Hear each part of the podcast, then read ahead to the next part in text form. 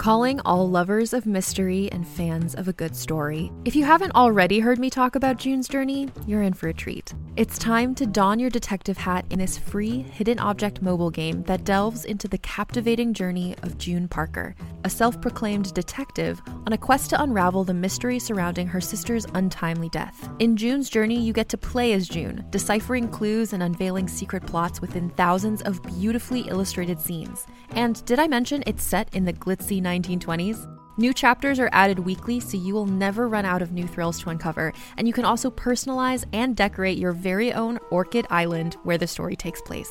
How sharp are your detective skills? Find out when you download June's Journey on your Android or iOS device, or play online via Facebook Games. Your detective journey awaits.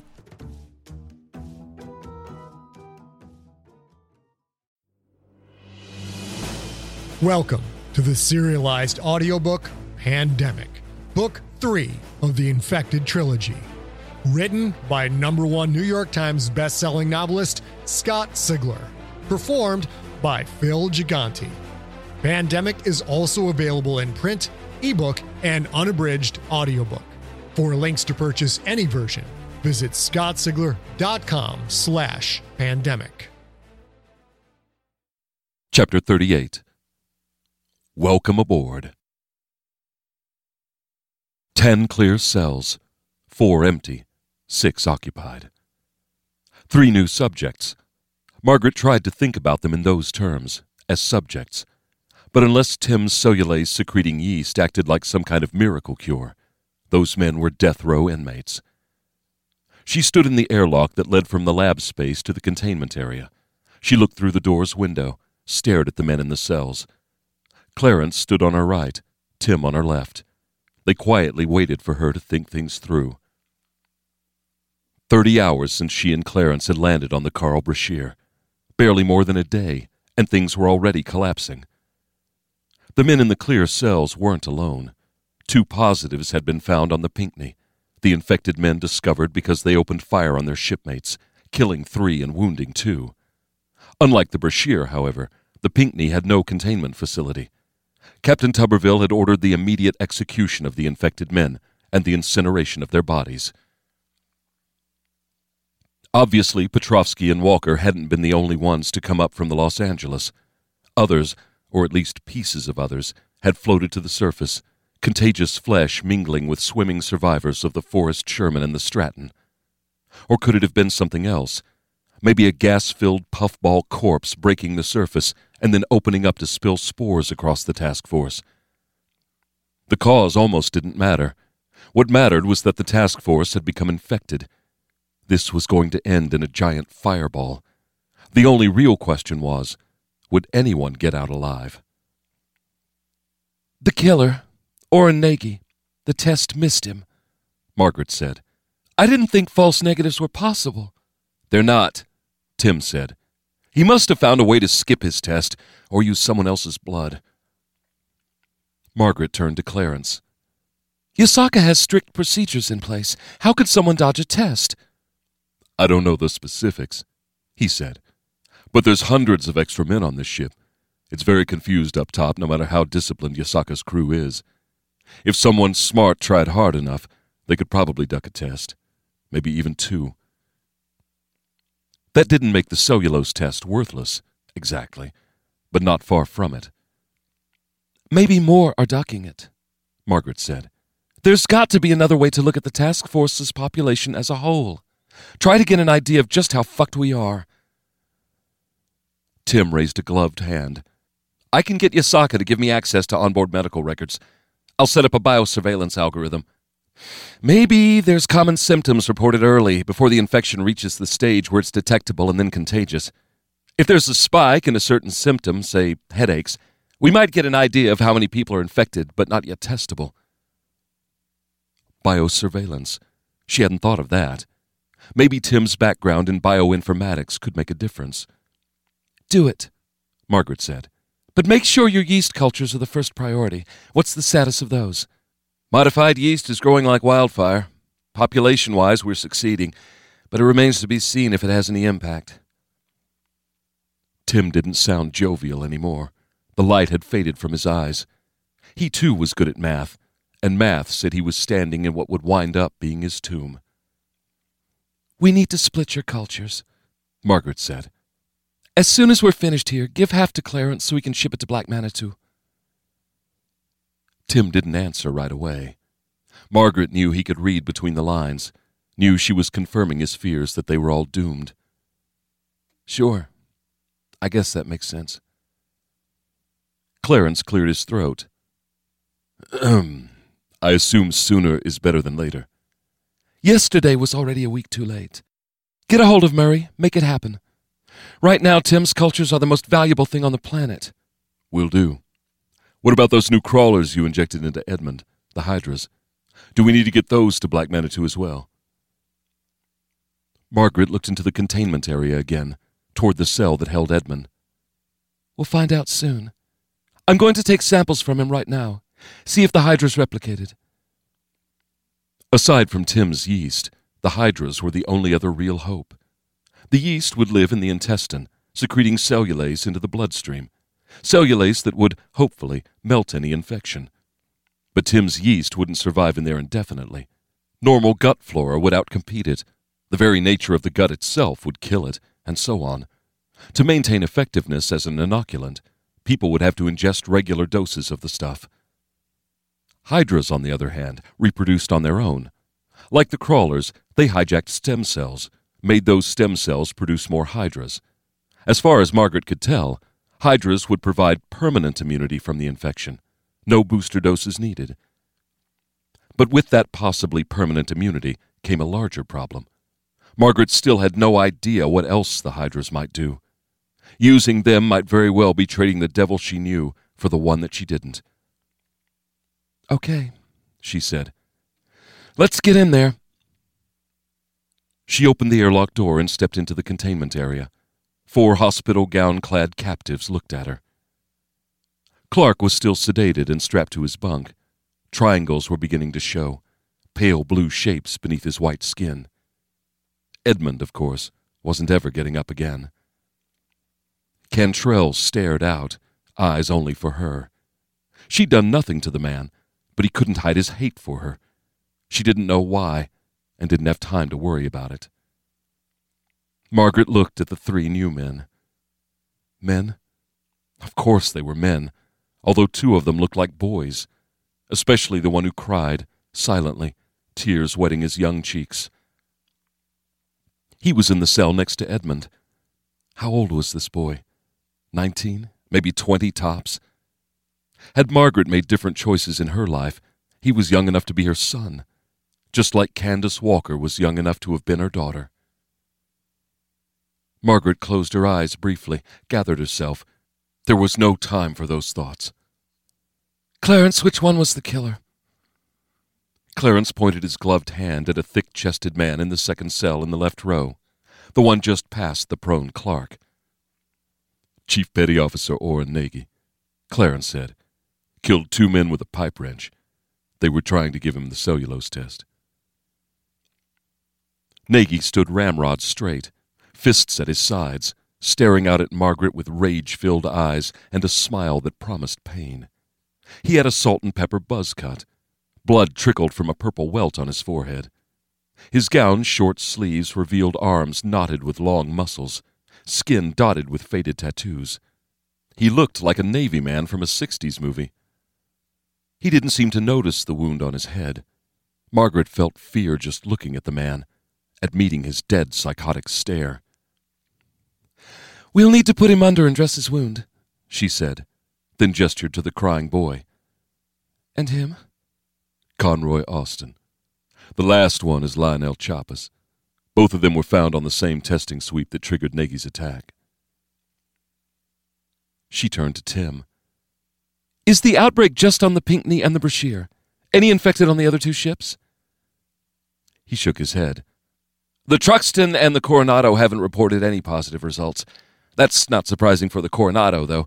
The crew and the SEALs on board haven't been allowed to interact with anyone at any point. They weren't even allowed to help rescue people after the battle.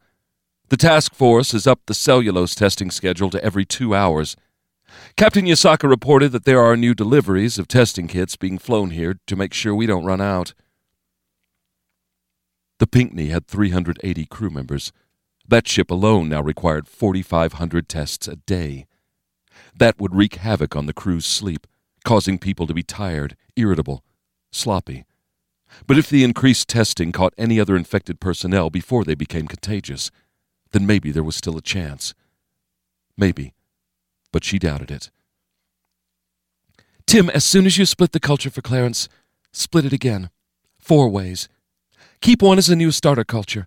We're going to use the other three on the three new men. See what happens. She had no idea what effect ingesting the yeast would have on someone who was already infected. There was a possibility it could kill off the infections growing inside of them, though, and that was reason enough to try. Tim turned to face her. Three doses for them, or three doses for us? They're already infected. We don't even know if the yeast will do that much for them. But we get that yeast in our system right now, and within a few hours we'll have enough cellulase in our blood that the infection probably can't take root. If we do become exposed, the infection is stopped before it even starts. A dose now will last us about a week, I think. But by the end of that week, I'll have cultured far more and we'll be able to take booster doses. It makes way more sense to take it ourselves, Margot. Was he right? Did it make sense to use themselves as guinea pigs? She'd been witness to what the disease did to people. She would kill herself before she let it change her. Tim was offering another alternative but there wasn't enough yeast right now to give herself a dose and to know if it might be a cure for those already infected. Every second mattered. These men are infected now, she said. If there's a chance the small amount of yeast we have will help them, we need to do it.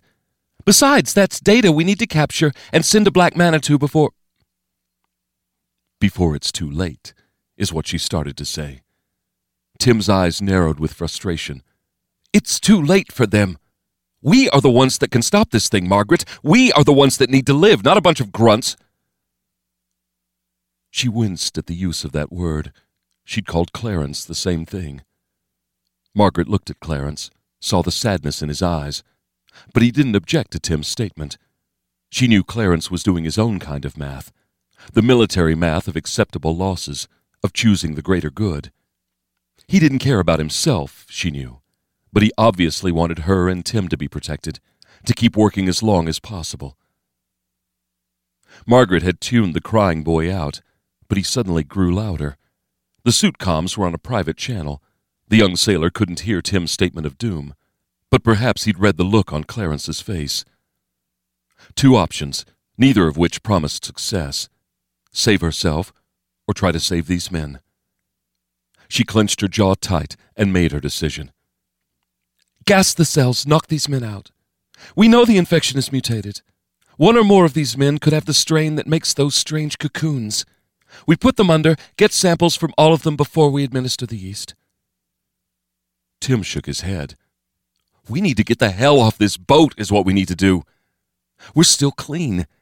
Can't Secret Agent Man call in an evac for us? Let's get out of here before some psycho kicks in the door and swings a wrench at our heads. She took two steps toward him.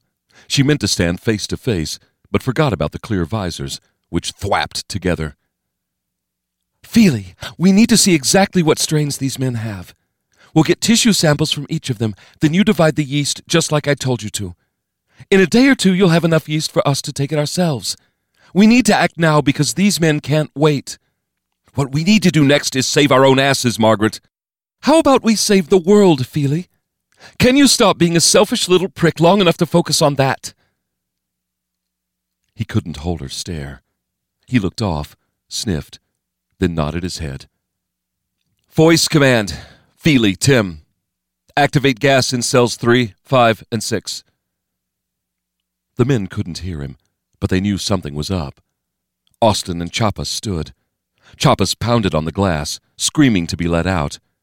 The scream didn't last long. Colorless, odorless gas filled their tanks. Within seconds, Chappas and Nagy slumped to the floor. Margaret looked at Austin Conroy. The boy was still crying, his cheeks puffed out, his lips pursed into a tight little pucker. He was holding his breath. Wet, pleading eyes stared at Margaret. Tim looked away. Margaret did not. The boy held on for almost thirty seconds, but his crying broke his lips apart, and he drew in an unwanted breath. His sobs slowed, then stopped. He fell back onto his bed. All right, Margaret said. Let's get to work.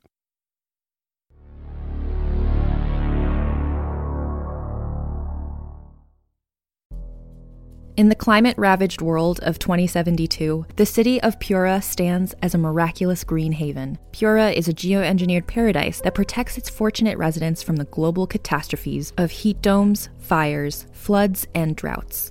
In a time when the world outside is unsafe, it's vital for Pura's existence that people rally behind the purpose of the city, and Demetria Lopez, head of the city's public relations, tirelessly promotes its idyllic image but when she stumbles on a dark secret that, if exposed, would be the downfall of Pura's existence, she must decide who and what she's willing to protect. From Wondery, the makers of Academy and Doctor Death, The Last City stars actors Rhea Seehorn, Jeannie Tirado, and Maury Sterling. Follow The Last City on the Wondery app or wherever you get your podcasts. You can binge all episodes of The Last City early and ad-free right now by joining Wondery Plus.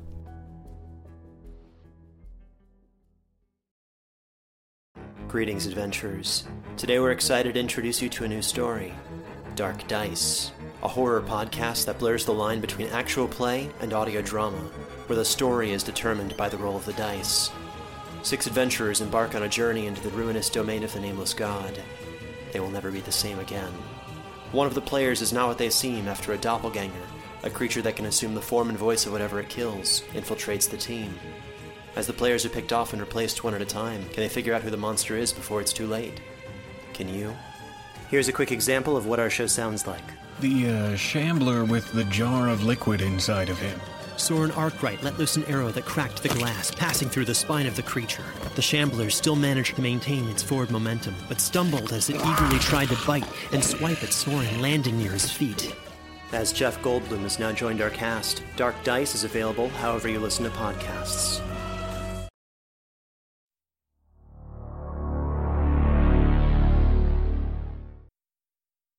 Chapter 39 Timelines That bitch was crazy. Tim prepared the yeast culture for Clarence. Sure, that had to be done. It only made sense to get it to Black Manitou. Maybe someone could recreate his work from data alone, maybe not.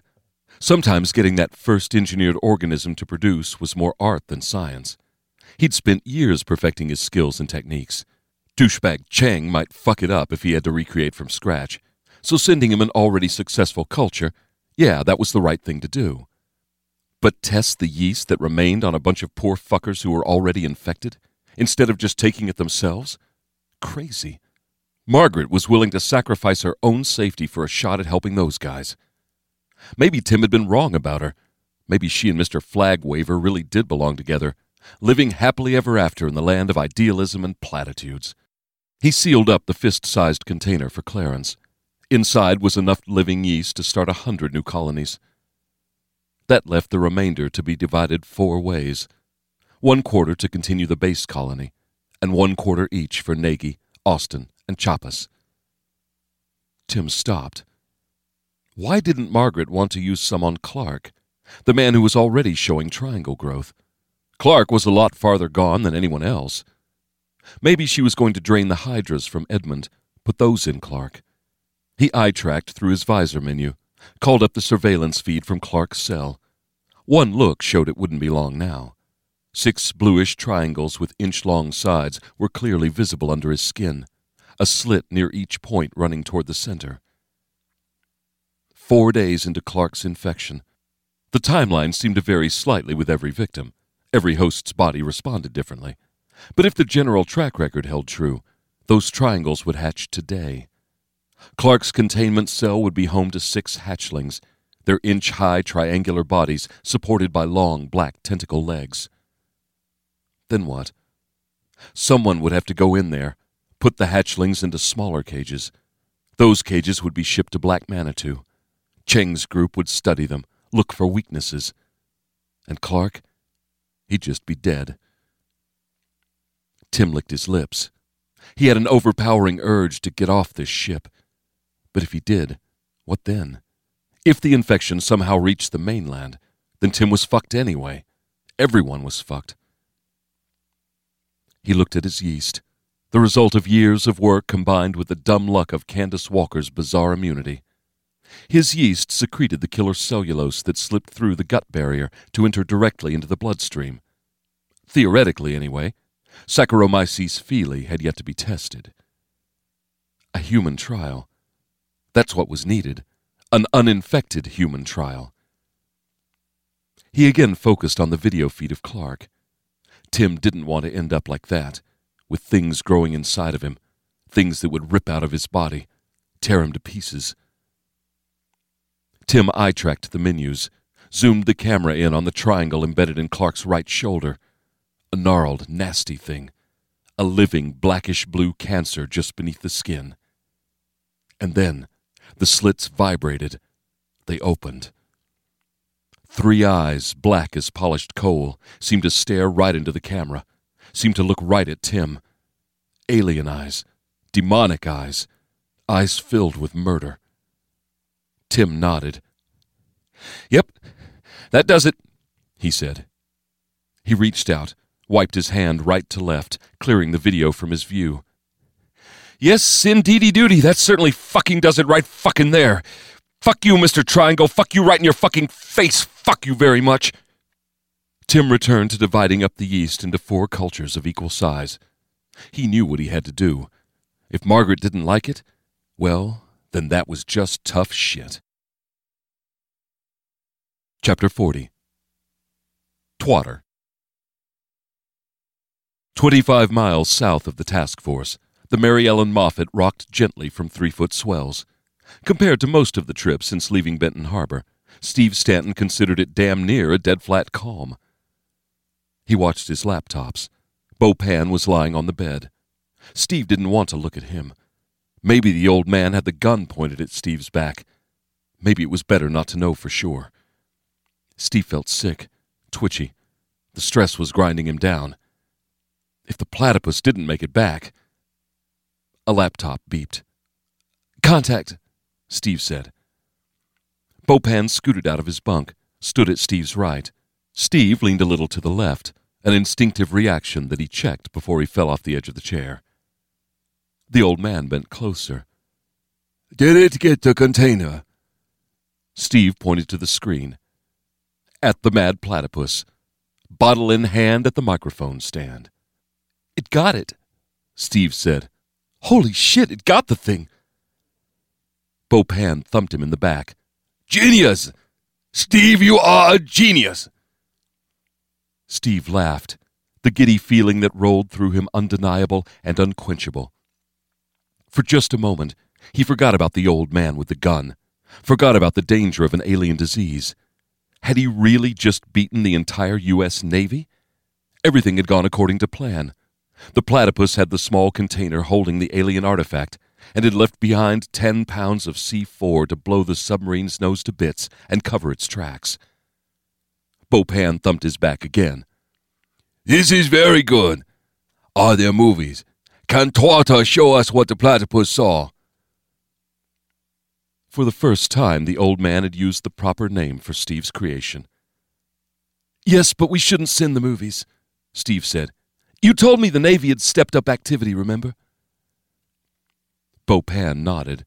He'd made several short, intense cell phone calls about an angry uncle from Cleveland, which was his handler's code name for Navy ships. Uh, then we should wait, Steve said. The platypus will reach our boat in a few hours. The military has to be scanning for any kind of communication. If we broadcast anything before the platypus gets here, there's a chance the military will pick off that signal. And if they did, what then? Could they triangulate? Find the Mary Ellen Moffat? Steve was an American citizen. The thought had never crossed his mind before. But would he be tried for treason? The moment of elation passed. He'd achieved his objective. But what now? Bo Pan was standing right next to him. Bo Pan, the man with the gun. And as for beating the world's superpower, maybe they'd trace this back to him anyway somehow, no matter how good he'd made his encryption. Steve wanted to go back to the family restaurant. He wanted to see his mother, Listen to his father talk about how hard things had been when he was a kid. Steve wanted to roll forks and knives and napkins, snap the heads off a thousand green beans. He didn't want to go anywhere near his creation ever again. Bo Pan, when you have the container, can I go home? The old man laughed. Soon, my young hero. Go tell the owners of this boat that as soon as the platypus returns, we are leaving. Steve looked up at the smiling old man. Leaving? For Benton Harbor? Bo Pan shook his head. No, for Chicago. Chapter 41 Gambling Clarence stood in the airlock of the control room, fumbling with the biosafety suit's awkward seals and latches. He just wanted to get the thing off and sit down for a few minutes. He'd carried the canister of yeast out of the living quarters, gone up the long stairs to the upper deck, all the while wearing the suit. Yasaka had positioned armed guards around him, even established a kill zone. Approach Clarence Otto, and you would be shot. He'd carried the yeast to the helipad, handed it directly to a similarly suited man in a waiting Seahawk helicopter. That man had given Clarence something in return a small, gray, airtight case. Only when the Seahawk lifted off had Clarence looked around and taken in the dozens of men and women, all exposed to the open air, staring at him like he was a visitor from another world. He was even wearing a spacesuit, so to speak. They stared because they knew that he was safe, and they were not. New case in hand, Clarence had headed back down. Decon through the living quarters airlock. Keep the suit on while entering the lab area. Decon again. Climb to the control room airlock. Decon a third time. And finally he was free. He fell more than sat into the console's comfortable chair. The gray case still had some bleach and disinfectant beaded up on it. Clarence brushed the wetness away, then opened it. Inside, a bulky cell phone. Oh, Murray, you shouldn't have. He'd seen this kind before. The bulkiness came from the encryption hardware loaded inside. The phone bypassed all ship communication, used the normal cell phone signal available this far from shore. Sometimes spy hardware used secret satellites, gear that cost millions, and sometimes it just used what was available. He flipped it open. It had one number programmed into it. He dialed. On the other end, the phone rang and rang. Clarence was patient. He closed his eyes, almost fell asleep. Just like that, almost nodded off, then stood up, bounced in place, trying to chase the fatigue away. On the other end, Murray Longworth finally answered. Took you long enough. Did you stop to jerk off before calling me? Twice. Clarence said. The vaccine on its way to Black Manitou. It's not a vaccine. But yeah, it's on the way. Good. I've seen reports from Yasaka and Tuberville. The task force is compromised. I want to hear it from you, Otto. What are the odds of this thing being fully contained? Clarence closed his eyes. He felt for the chair, sat back down. Murray was the hangman, and he was giving Clarence just enough rope to make the noose. Murray did not play games. He wouldn't hesitate to put the entire task force on the bottom if it meant stopping the infection spread. That Murray asked him, not Tuberville, not Yasaka, but him, was a high honor, a mark of ultimate trust. Trust that Clarence Otto would tell the truth no matter what the cost. The odds are zero. Margaret and Dr. Feely both think the genie is out of the bottle and we can't put it back in. Even if their inoculant works, there's no way they can make enough in time to stem the tide. Clarence didn't have to see Murray to know the old man's head dropped, that he probably rubbed at his eyes as he tried to deal with the news. Damn, the director said. I was truly hoping it wouldn't come to that. That was as close as Murray Longworth would come to an apology. And why should he apologize? He'd made the right call. Command meant that you put people at risk. Sometimes you sent them out knowing full well they wouldn't come back. Had to be done, sir. Yasaka and Tuberville might surprise us, but you need to prepare for the worst. I'll make arrangements. Murray said quickly, which meant he'd already mapped out a contingency plan. He'd likely had that plan in place before he'd ever sat in the living room and asked for Margaret's help. Now, the hard question. How about you and Margaret? Are you. That was a first. Murray didn't know what to say. The almost expression of actual sentiment was almost touching. Negative so far. So's Feely. If the shit hits the fan, we must get them out of here so they can continue their work. Don't be an idiot. Murray said sharply, an automatic rebuke. Then softer. You know I can't let anyone who's been exposed fly back to the mainland. Then keep her at sea. Has the Coronado followed orders to steer clear of any other task force ships and personnel? Murray fell silent. The lack of response answered Clarence's question. The Coronado remained an infection free place to stash Margot and Feely. Finally, the director spoke. SEAL Team 2 isn't a taxi service for your wife, Otto. The SEALs are my insurance policy. If the command structure of any ship becomes infected, their mission is to kill those people. You think I'm going to take a chance that they could become compromised just to keep Margaret alive? Clarence closed his eyes. All this talk of life and death. At least he was no longer in danger of falling asleep. Sir, Margaret is too great an asset to waste. She's working on more than just the inoculant. If you don't want to lose her, then give me direct contact with the Coronado. If things go bad, I can get her off the Brashear. And what if she's infected and doesn't know it? Better yet, what if you're infected and you use the Coronado to shit all over the mainland? I'm afraid you'll have to gamble. Murray huffed, a sound that turned into a laugh of disgust. gamble. Gamble with a disease that can make us extinct? That's right. You know Margaret is worth the risk. He waited through a long pause. All right, Otto. I'll get you in contact with the Coronado. But the ride is for a clean Margaret Montoya. If you find out she's infected. Clarence licked his suddenly dry lips. For better or for worse. Director, if it comes to that, I'll do us both. Good man. I'll be in touch. Chapter 42 A New Hope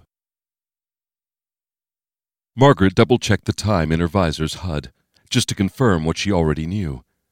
Yes, it had been only eight hours since she'd injected two microscopic hydras into the body of Eric Edmund. They had multiplied.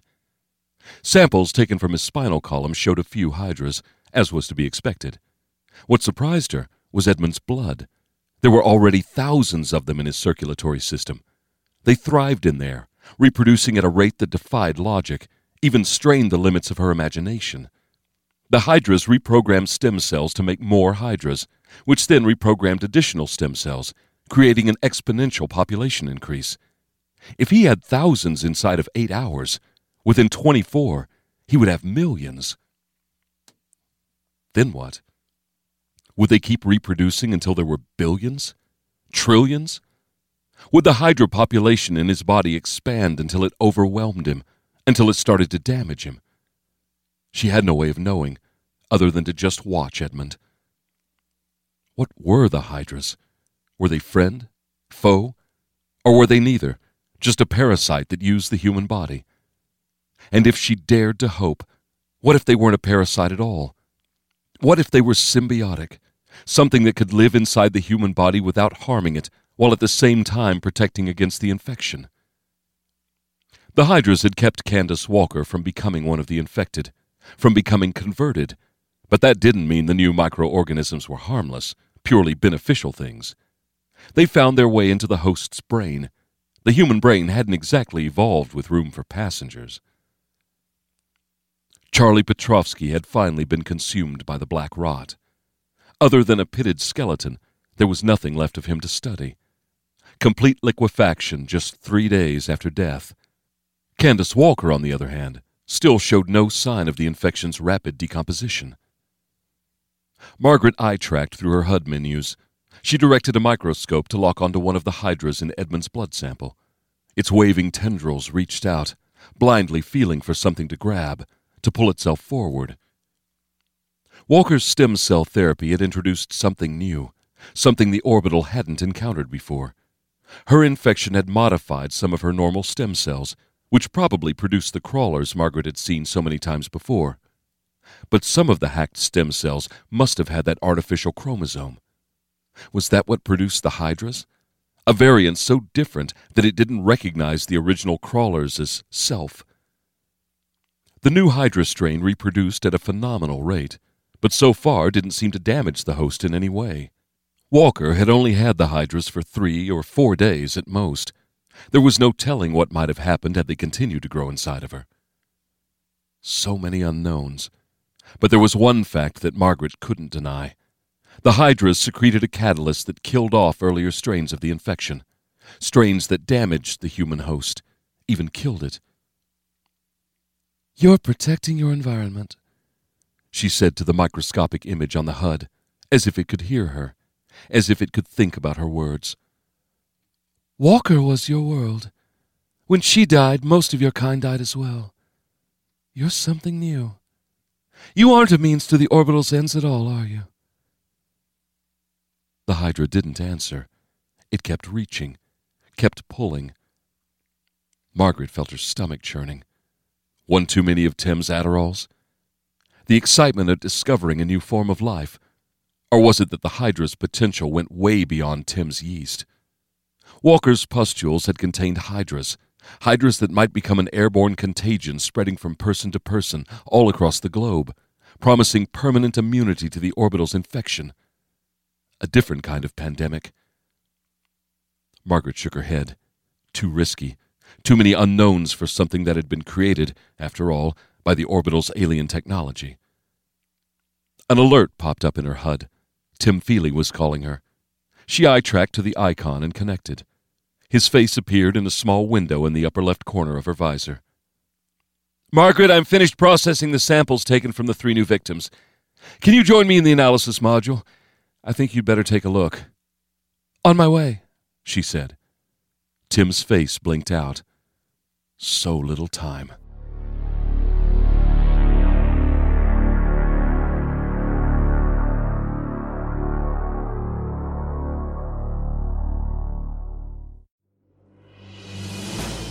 You have been listening to Pandemic, book three of the Infected trilogy by number one New York Times bestselling novelist Scott Sigler.